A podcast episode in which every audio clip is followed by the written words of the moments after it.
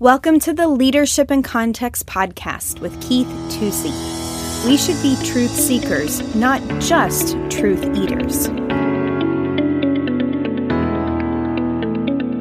Hi, this is Keith Tucci, and welcome to Leadership in Context. So good to be with you. Came back recently from a trip from Honduras to the Global Roar Bible College graduation. What a glorious time that was, uh, well and beyond my expectations of what the Lord is doing there. So while we are certainly facing challenges here, there, and everywhere, the Lord is still moving. His hands are not short to save, and great things are happening in the earth. I want to talk to you about a mystery today. You know, the word mystery appears twenty-five times in the New Testament.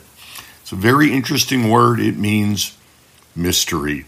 It's literally translated right from the Greek into the English, and that's exactly what it means. And twenty-one of those times, it means exactly the same thing and refers exactly to the same thing. There's only four references out of the twenty-five that refer to a different mystery. Twice in Revelation, the word mystery is ascribed to the great harlot. Once in Revelation, it's ascribed to the churches. And once in Second Thessalonians, it's ascribed to the mystery of lawlessness. So if that word appears twenty-five, twenty-one times in the same context, it ought to be something we're very clear about. Now, there's a difference between a mystery and a secret. A secret is something you keep that you do not want people to find out. A mystery is something you want people to investigate so they can find out and they can talk to it. And I noticed, uh, like in a lot of these T V shows and podcasts that are out there, that there is a great interest in mysteries, because our mind is curious, our heart is curious, and there is a great mystery God wants us to know and understand. So I want to start in Romans sixteen twenty-five today.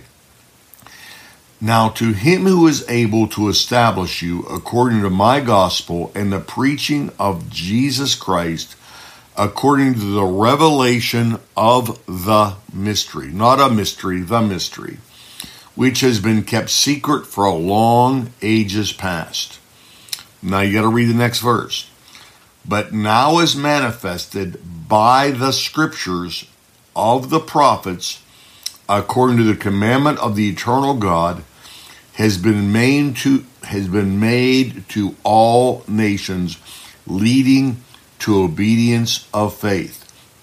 So he says in verse twenty-five, there's a mystery of revelation. In verse twenty-six, he tells us what that mystery is. And that mystery is found in the scriptures, and it is the revelation of Jesus Christ. So we know that when Christ came, he preached of himself, about himself, about the revelation and purpose of God, and he preached from the scriptures, but it was hidden to them. They they did not see it. They had glasses they had put on that blinded them, and it was a mystery. Now, there are people around us that have heard the gospel, probably more than once, and it is a mystery to them. It has not penetrated their heart and mind.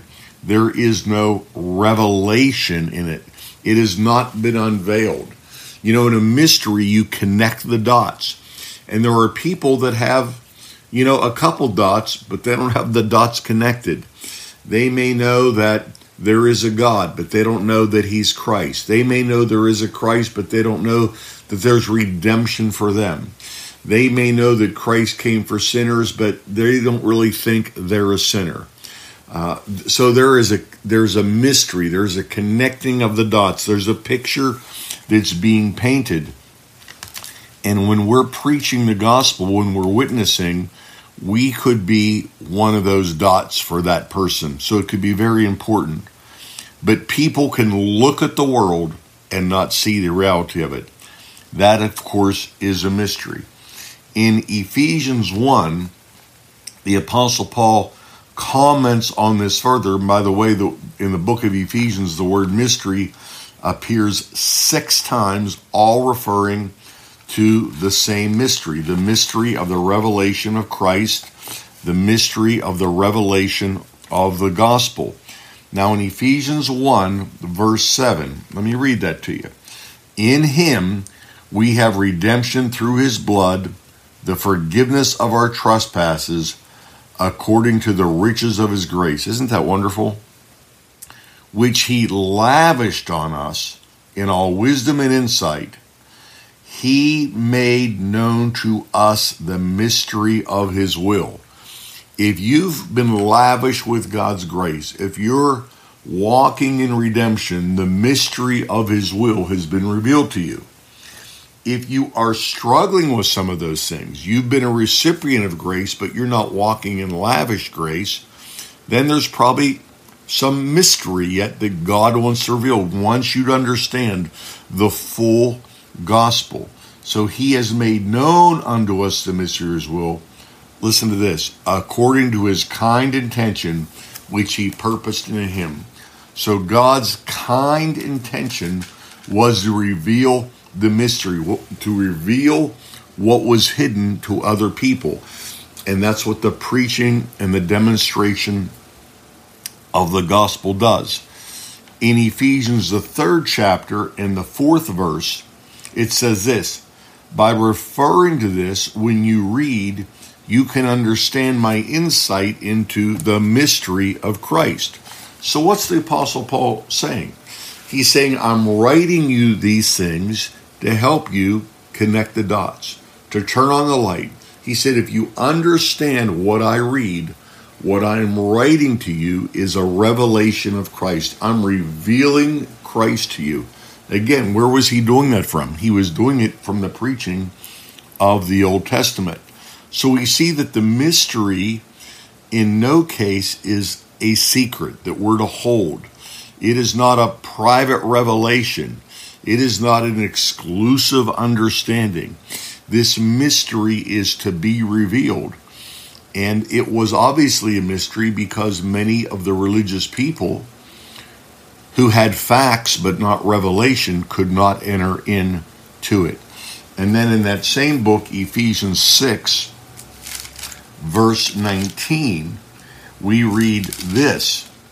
He says, and pray on my behalf that utterance may be given to me in opening of my mouth to make known with boldness the mystery of the gospel. So the mystery we see twenty-one times in the New Testament is the unveiling of the gospel. It is the continual enlightenment and understanding of all Christ has done. Now, the key to solving a mystery is being interested in solving a mystery. You know, one of the greatest things that can be said about us is, are we seekers of truth? Do we want to know the truth? Or are we satisfied with where we're at? One of the questions I ask when when people are pursuing God, they want to be disciples, they want to be involved in ministry. Are they truth seekers? Not just truth eaters, but truth seekers. Now, chances are, if you're listening to a podcast, that's probably a good indication that there is something in you that is seeking truth, that you want to uncover the ministry, the mystery, that you want to connect some dots. And isn't that exactly what happens in our walk with God? As we're walking with God, things we even intellectually knew, things we ascribe to, things we agreed to, things we consider to be truth, sometimes we'll be studying or praying or worshiping or under the preaching of the word, and something will click with us. Something will be revealed with us. That mystery, you know, it's it's like the great crime solver. The, there's one little piece of evidence, and that that person is able to take that evidence because they see it. You know, they're they're looking at the evidence in a in a different way. How many times do we hear stories about, you know, somebody new came on to the investigation and they just spread the evidence out and and they just connected one little dot maybe. that somebody else hadn't seen or hadn't given significance to. Well, you know, that is very similar to our walk with the Lord. It's all there for us. He's not hiding it from us, but it's not wholesale. It's for those who seek. God is looking for seekers, for those who seek the kingdom. That's what is incredible. And that's what we have to understand. Look at Ephesians, or excuse me, Colossians four three. This is what he says. Praying at the same time for us as well, that God will open up to us a door for the word, so that we may speak forth the mystery of Christ, for which I have so been imprisoned. So Paul was a prisoner of his revelation. Sometimes I sarcastically say, I'm sorry, you got to excuse me. I am a victim of what I believe. I'm a prisoner of what I believe. I'm not, you know, like acting this out or working this out or orchestrating this out. I'm just acting on my beliefs. That there are core values, core convictions, and I'm going to act those things out. Of course, what we really see in this mystery is that the mystery is centered on the person of Christ. So, are there mysteries out there in your walk with the Lord? Yes. How are they going to be solved? How are you going to connect the dots and really come to the next level of faith? By the scriptures. We we referred to it several times here, that everything is contained there. And isn't it sad that in our day and age, many people have discounted the Old Testament, where there's such an incredible revelation of who Christ is? Hey, this is Keith Tucci for Leadership in Context. Don't keep the gospel a secret. Reveal the mystery that God has revealed to you. Hey, great being with you. Share this podcast with somebody, would you? Blessings. The mystery is not a secret we are to hold. It is not a private revelation or an exclusive understanding. This mystery is to be revealed. The mystery is centered on the person of Christ, and God is looking for those who seek the mystery of the kingdom. Thanks for listening this week to another episode of Leadership in Context with Keith Tucci. Join us next week as Keith continues to put leadership truths in the context of the local church. As always, subscribe, like, rate, and share our podcast. For show notes or to ask Keith a question, email podcast at n r pastors dot com. If you would like more information, you can check out our website, find us on Facebook, or follow us on Instagram at n r pastors.